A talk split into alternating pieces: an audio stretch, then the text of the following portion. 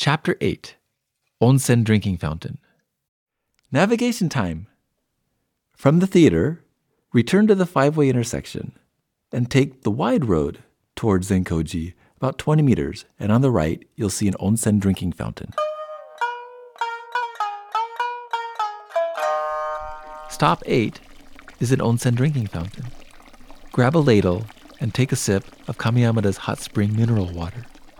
The onsen water has a strong sulfur content, yet is slightly alkali with a pH of around 8.6, which gives a silky smooth feel to your skin when you bathe in it.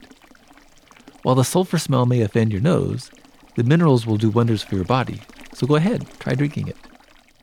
The small building that the drinking fountain is attached to houses an onsen well. This is one of the 14 wells owned by the Kamiyamada Onsen Company. The wells, on average, are around 400 meters deep, and the onsen water comes up to within 200 meters of the surface.